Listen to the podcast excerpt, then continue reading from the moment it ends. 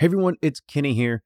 Ryan and I, we are spending time with our families on vacation, so we'll be back next week with a brand new episode of This Week in Bourbon. However, I have a very special episode of Behind the Pursuit to share with you, which is our other podcast as we give our insights, and you can also join along with us in our journey of building our own bourbon brand.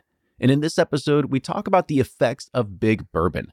The Big Six really control the mindshare of all bourbon across the globe. And it feels like they kind of have a monopoly when there are over 2,000 distilleries and even more brands across the US. So, how do smaller players, such as ourselves, break through to gain new customers when that term of value is being set by Big Bourbon? So, make sure you go subscribe to Behind the Pursuit from Bourbon to Brand on every podcast platform so you can get more great episodes like this every two weeks. And if you want to learn more about Pursuit United and our brand, head on over to pursuitspirits.com to check it out. And you can even use the store locator on the website to find a retailer near you. All right, enjoy the show.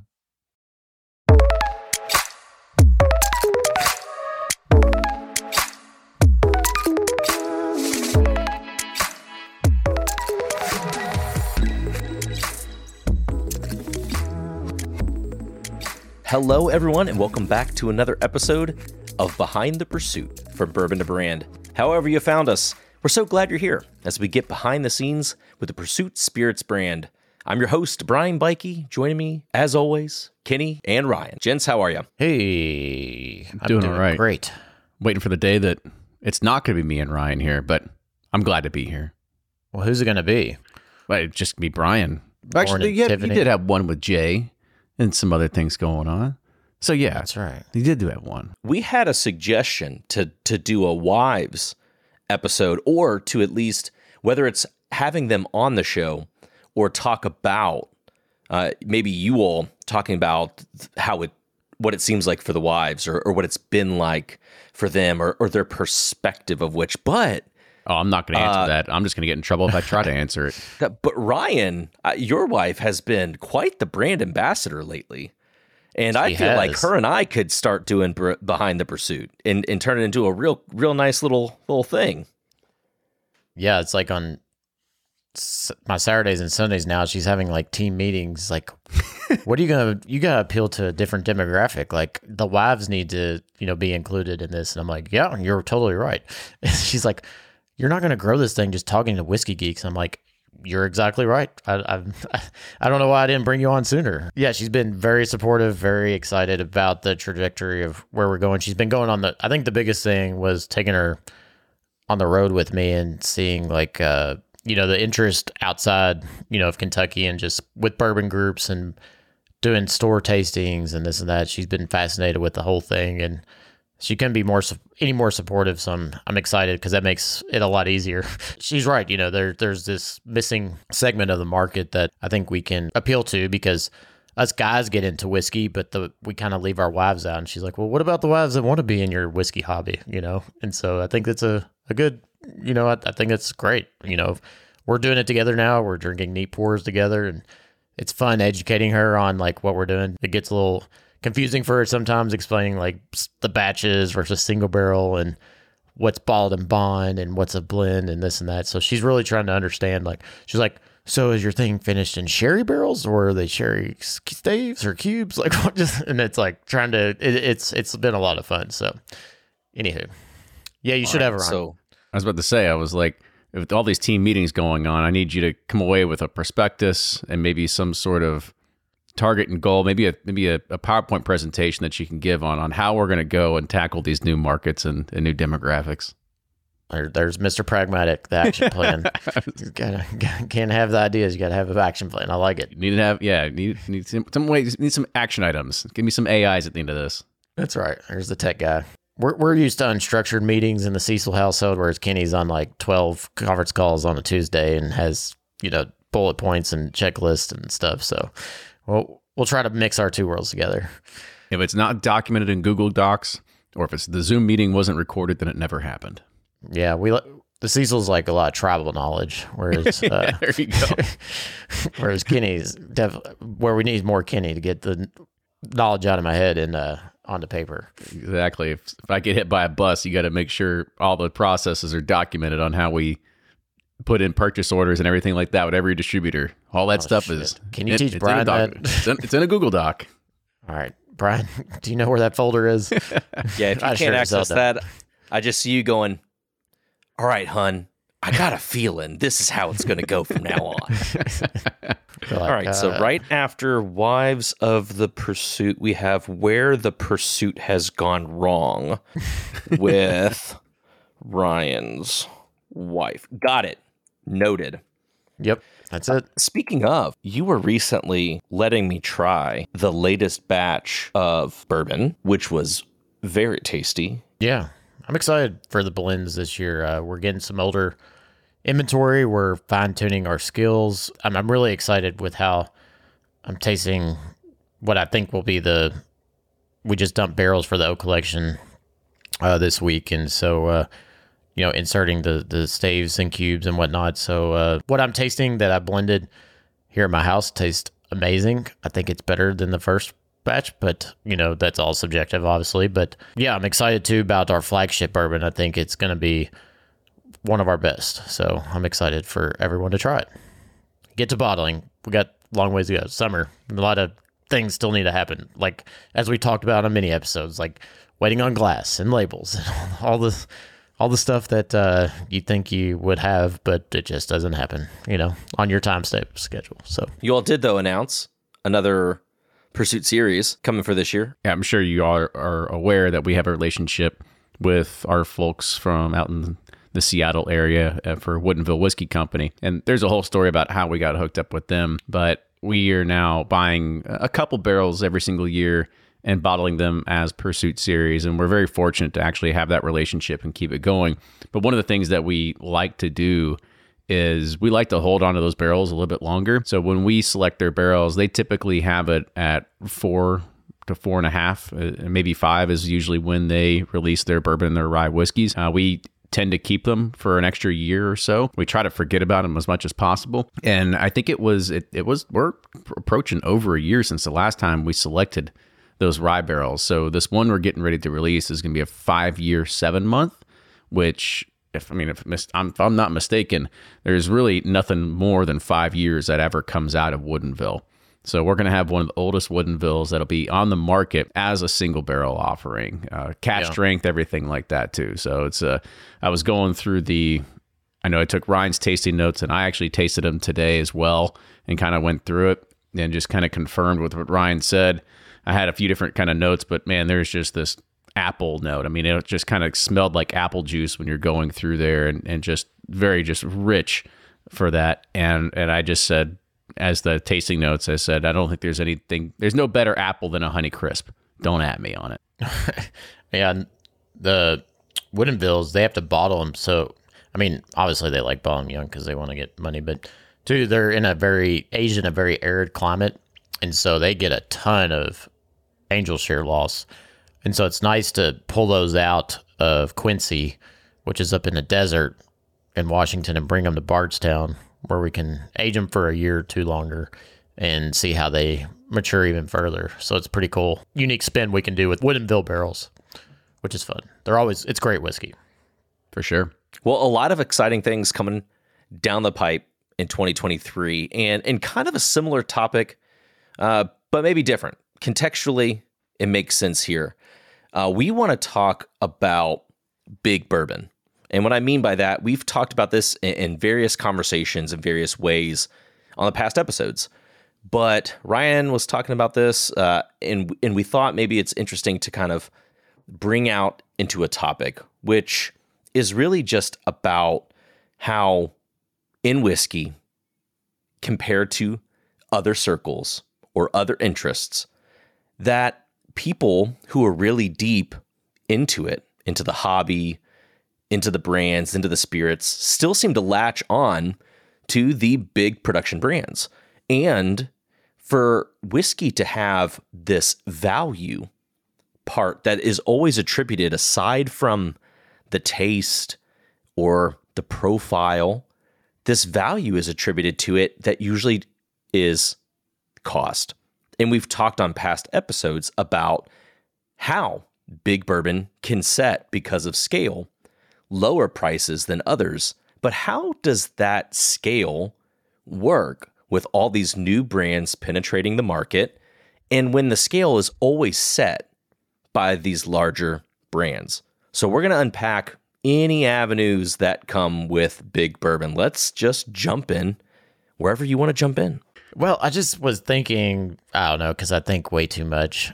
You know, as can, we alluded to earlier, I'm the idea person. And I was just thinking the other day, it's like bourbon's this fascinating thing where it's like if you think about food connoisseurs or wine connoisseurs or anything like a connoisseur, they really don't like, you don't see a food connoisseur being like, oh, I love Morton's, you know, steak restaurant or Landry's is like the most amazing or even like Ruth's Chris or something. And like, but with bourbon, it's like, it's like the big brands have all, even the connoisseur and the everyday folk. And it's, it's amazing to me. Too, what got me thinking about this was Chad and Sarah were doing this 64 bourbons under a hundred dollars. And I was just counting out of the 64, I think there's 12 labels that aren't under the big six, you know, portfolio out of the 64 entries. And I'm like, this is fascinating.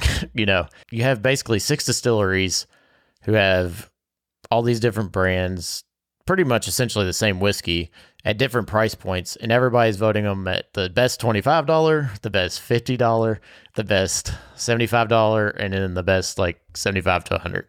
And it's like, okay, that's amazing to me that they have something in every product range and that the connoisseur loves not only the poor the cheaper stuff but they like all and so I'm just like how how's that you don't just see that in any other I guess like you know you think about beer or wines or tequila or just anything it's it, it's fascinating how big bourbon is like just got the market painted and I, I think it's because they've just done such a good job of branding and romanticizing what they're doing. And when reality, it's just they're big, huge factories and manufacturing plants that have gotten the economies of scales figured out so well over a hundred years. And they've, you know, with the whole prohibition thing, six of them, you know, basically that whole thing. Well, that whole thing, you know, there it basically squabbled all the competition and they had 70, 80 years of runway to to basically just dominate the market. And you know, they not only do that, they dominate distribution side of things, they dominate the point of sale and stores, they dominate the on premise, they just dominate everything. And it's just fascinating to me. I, I, that's why I wanted to talk about this and see what your all's thoughts were. Well, I think we should probably pre- make some more analogies as we go into this. It's like, you know, you, you kind of hit on the food thing. And I think that's a very good way to look at it. It's it's like you want to go buy anything. I mean, you think of the restaurants you want to go to, think of the type of artisanal sauce that you want to put on your your dinner at night. It's like, oh, I can go get this. It's something nice. It's fancy. It's some nice looking label, or I can just get Heinz ketchup, right? It, that's the safe option. It's always there, and and you look at that and you think, well, are the are these just like the Heinz ketchups of of what we see inside of the bourbon world? There's a lot of other analogies that we could look at and how we can think of of well, why why did you go this way? And and brian alluded to it earlier and it's a lot of it's price and and it's it's tough to sit there and compare price to value and everything that that you're getting because yeah the whiskey is good at the end of the day.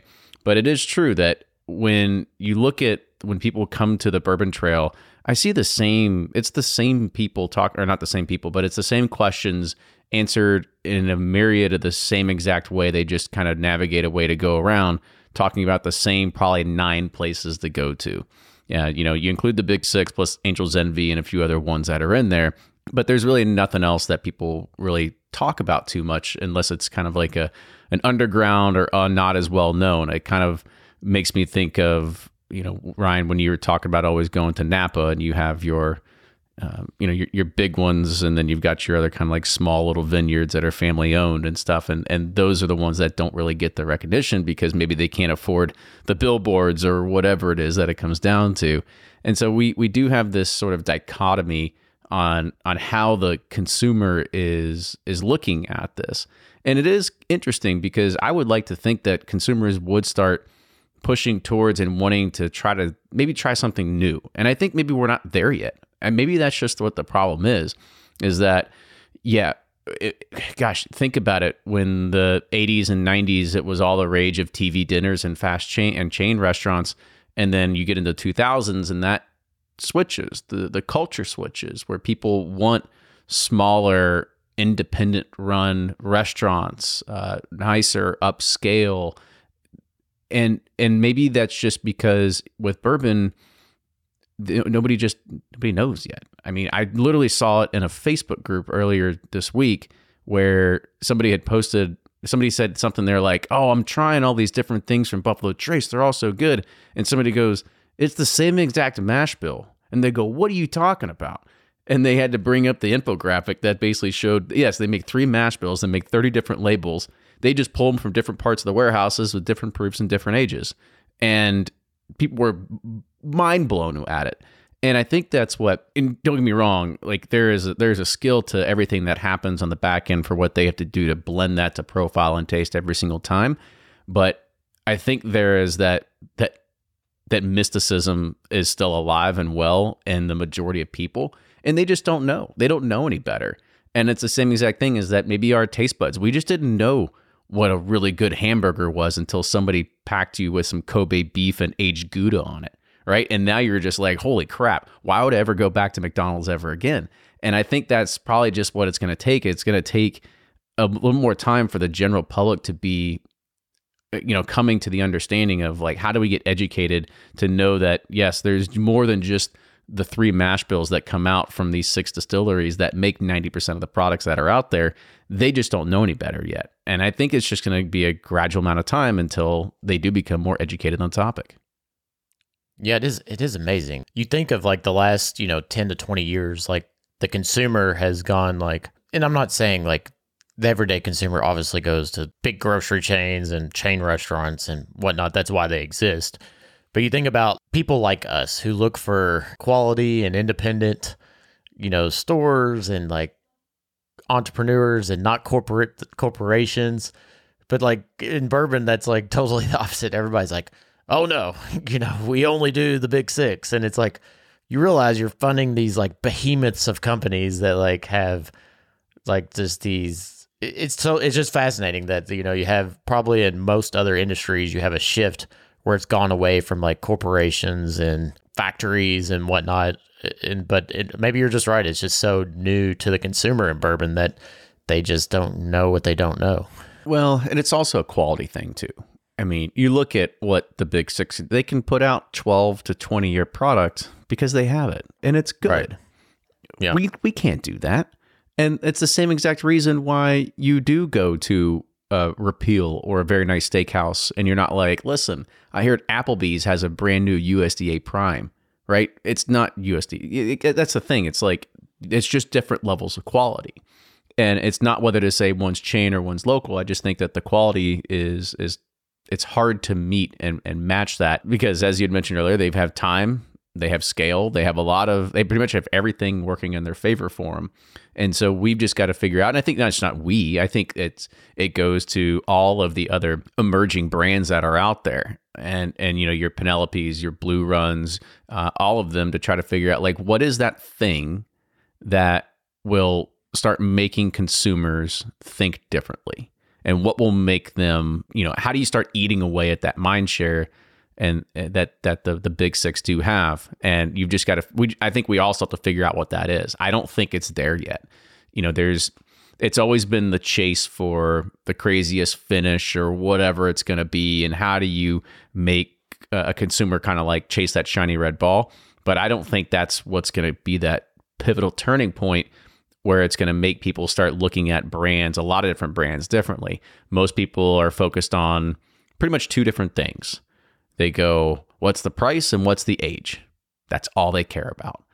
Whether it tastes good or not, that's that's a whole other thing. But those are the first. I mean, we do tastings all the time. Those are the first two questions that people usually say, and and that's just. Right. I think it's a. We live in a very price conscious type of environment for people like this. If we were selling thousand dollar bottles, we probably wouldn't be doing tastings and we wouldn't have to worry about it. But in in a type of environment where you've got to talk to the general public, I guess is the lack of a better term, then that's one of the first things that they're going to worry about is they're going to say, "What's this going to cost me?"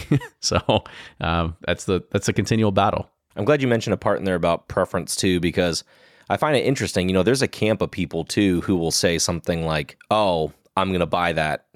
It's MGP." But there's also a camp of people who are like, "Why would you buy that? It's just MGP." So there there are people who like and don't like, you know, the flavor pocket that can specifically bring, but you know, the thing that I found interesting on this particular topic is is that scale of value, like I mentioned in the very beginning, you know, relies on the pricing that these brands can do. And people are pretty adamant about that. You know, and they'll say, why would I buy X when Y costs whatever that it costs? And the thing I find interesting about that, now I understand when there's a lot of brands coming back or coming onto the market these days, it can feel like a lot of snake oil salesmen. I understand that. And it's very difficult to keep up with all the brands. What are they going to have to offer? If you tried something and it's experimental or different or, you know, heck, lack of transparency there, I can understand you get burned. And at a certain price point, you you grow ca- cautious of that and you kind of stay away from it. And I understand people uh, getting to that point. However, you know, I was even talking with a friend recently and we were talking about uh, a bottle and he was saying, "Well, you know, is it worth that that price?" It was like a eighty or ninety dollar bottle, and I'm like, "Man, well, let's just let's just talk about a couple of brands here real quick, and maybe some things that people used to uh, push people towards. You know, for a couple years back, it was the Heaven Hill bottled and bond." And then, you know, as you all know here in Kentucky, that disappeared. That 13 bottle, $13 bottle went away, came back with an extra year and four times the MSRP. But you also will have people who now the argument is usually, well, can it beat rare, rare breed? Or there's folks who will say, well, why wouldn't I just get Russell's ten year? Why wouldn't I just get a full rose Roses single barrel? Why wouldn't I just get Elijah Craig barrel proof? And we've watched the price. Well, one, a lot of people that I talk to outside of Kentucky never see Four Roses single barrels. But those prices have gone from 60, 75, 80. Now they're in the gift shop as of last week or the week before. They're $100 out of the gift shop. And then with Russell's ten year, I thought I even saw someone mention that that price jumped to 70 or something dollars. You see Russell's Reserve picks at stores going up to the $80 price point. You're seeing Elijah Craig barrel proof. I don't quite have this confirmed yet, but it looked as if they might actually be tucking away that 12 year age statement. So these pillars that people used to stand on based on big bourbon that says, why would I try X when Y is this price? Well, what happens when those prices change, like that we're seeing now, because inflation's still coming? All the things we've talked about before that are struggles for smaller brands there's still struggles for big brands. They just have ways to get around it because of the scale or because they have existing glass or existing corks or or contracts in certain places or the volume to get it down to a certain price point. But as we start to see them feeling that or as other things push them to saying we need to command more for the money and those prices raise, what are consumers left with saying do I base everything off of this new scale? Or is everything out the window? Or is everything just linear in the same price now? And I can understand how that would be very difficult for a consumer to navigate and say, I don't even know what to do anymore. So do they just stick with big bourbon because it's safe?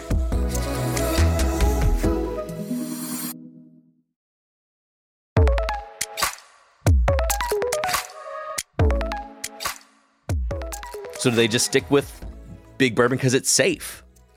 I, you know, it's wild. So you're so the the play is let's just wait them out until they're so expensive that now we're the bottom tier. so we're the easy, easy ones. We just got to play the long game. Like how long can we bleed money until we can make that happen? That's a lot to unpack there. My first thought is like it, it it's amazing that Big Bourbon kind of built hung their hat on like age stated, affordable age stated whiskey, and then that like got them to where they didn't have enough. And then it's like, uh, we're gonna just kind of secretly hide the ages and not put them on there anymore.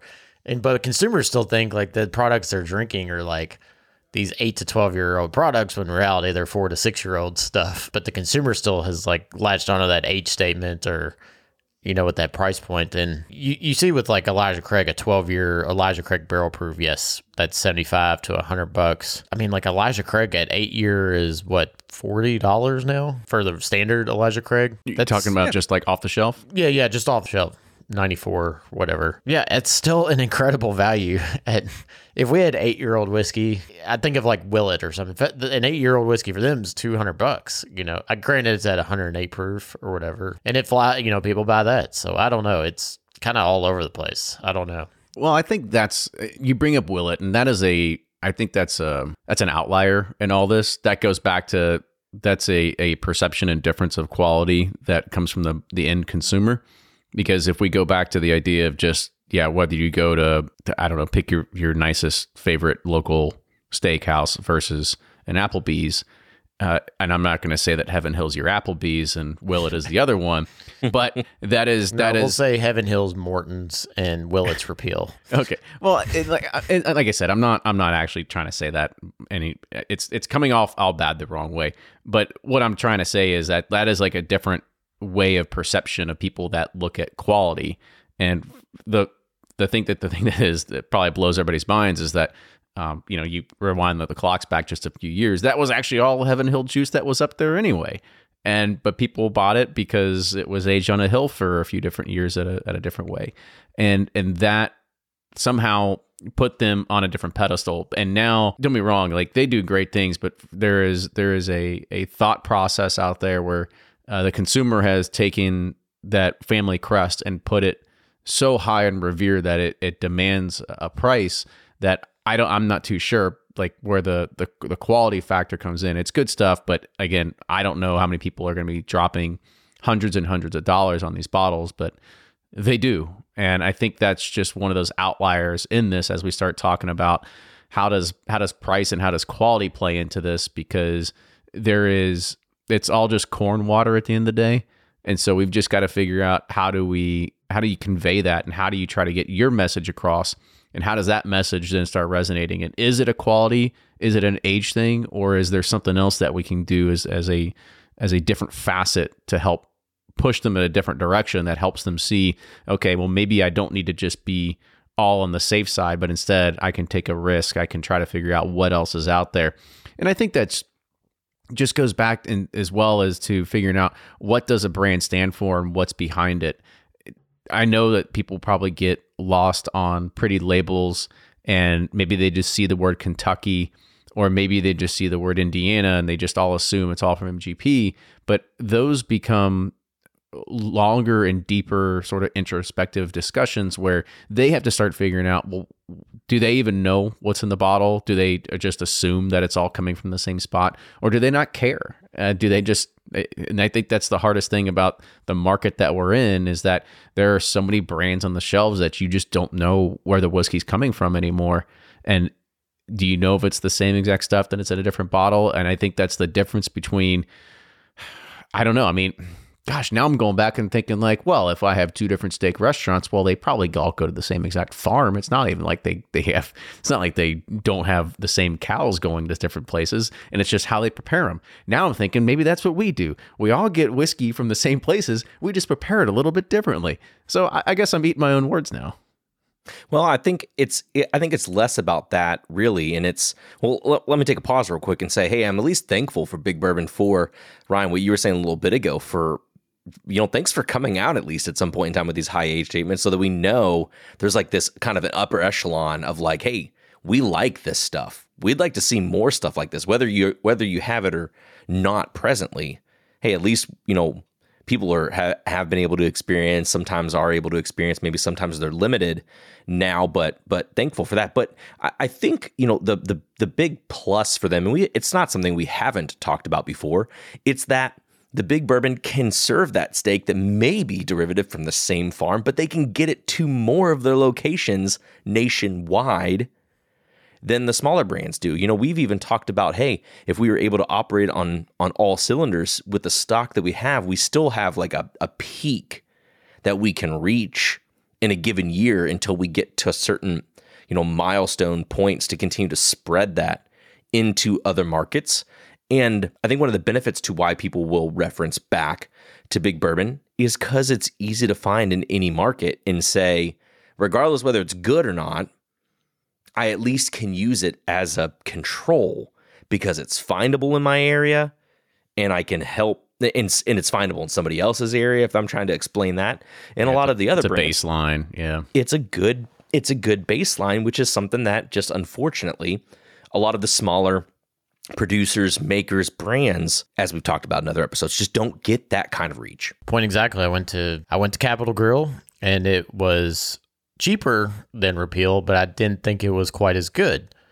Uh, but it was cheaper. So if you're looking for a nice steak dinner that's pretty good but not great, Capital Grille's there. If you want to go and get the I don't know, I'm probably digging a hole. That's like I always There, do. there went Yeah. our sponsorship from Capital Grille. Might be. That wasn't going to happen. Uh, well, crap. But Yeah. we do really like repeal. so if we're looking for a sponsorship from repeal, we will definitely take that. But I do love Repeal. And Capital Grille, Grill was really good. It's just Capital Grille is solid, safe. You know that it's solid, safe in every city you go to. Repeal is an awesome, just unique experience that I'm willing to pay more for. I feel like the value's there for the more I pay. That's what's harder as a small brand. How do you create a small and newer brand with whiskey? You don't have the age stocks. You don't have the. It's like, what can you do to give that like unique wow factor that people and I think I just thinking through this, I think I came up with an answer in my head. But how do you? I want. I'm interested to see what you all say. Like, how can you provide that like silver bullet, I guess, to combat the what they have? The only answer that I have for you is that you can't do it at scale. I think it is a you have to win every customer one at a time through a very personable and intimate experience. And that will create a, a lifelong brand advocate for you. I mean, whether that's you've got to give them sort of a behind the scenes thing, you've got to take them around, you got to you want to show them around, you kind of, I mean, just think about you know, you you, you want to go behind the scenes and kind of see how the sausage is made. And I think a lot of people will enjoy that. And I think that's what will, and you know, you give them a chance to try some stuff directly from the barrel. You get them some experiments they've never had before. You just give them something that gives them something that's just not in the label. And I think that creates a, a, a, a, better connection. Unfortunately, that's nothing that's a, that's not scalable by any means. So I have to come back to, come back to me when you think about scale. It's not scalable, um, but it is when two million people come to your state to visit all these distilleries, and that's how you. With the that's how I'm thinking is like an in person experience that you can be right there against all of them and say, here we can provide a better experience and a better. I don't know. I mean, Maybe that's, I the, think, that's the I only way you can compete. Bardstown Bourbon Company is a great example of that. Oh yeah, def- they and they push the big distilleries to compete with them on the the hospitality and experiential side of things. Yeah, I I think that's a great example. But uh, unfortunately, you know, we're not going to have a we can't we can't do a, a Bardstown Bourbon Company like experience uh, at that scale. But they they have been able to you know you have a big facility and you can be able to bring in lots of people and that's how you can do it a little bit more at scale. You know they've got a lot more stocks than we have and, and will have and so they they're going to be on a, a much larger scale than we have. We just got to figure out and i think that's probably what a lot of things that as you go through this it's like you don't have to be the biggest and best at at all this. It's like you have to be just big enough that you know you sell through the stocks that you do have you're able to create that that that revenue stream and and you don't want to you don't want to sit there and try to be you know top dog or anything like that. I don't i don't think that's what we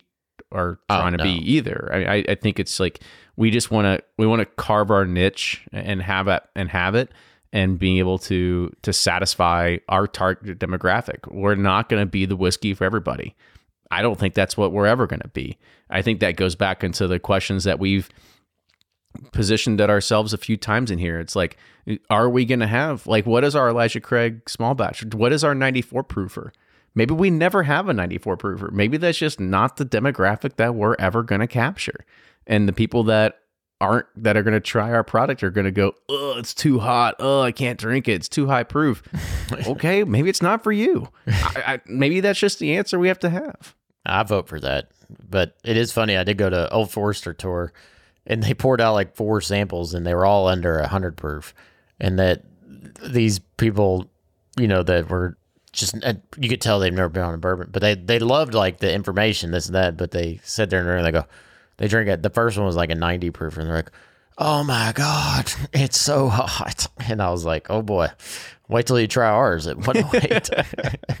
That's our flagship. It only goes up from Uh, here. That's right. So I guess the you know the question is is, is it did Big Bourbon is it ruining things or is it making things better? And I think that we are we're in a position now that we have to be thankful for what Big Bourbon did.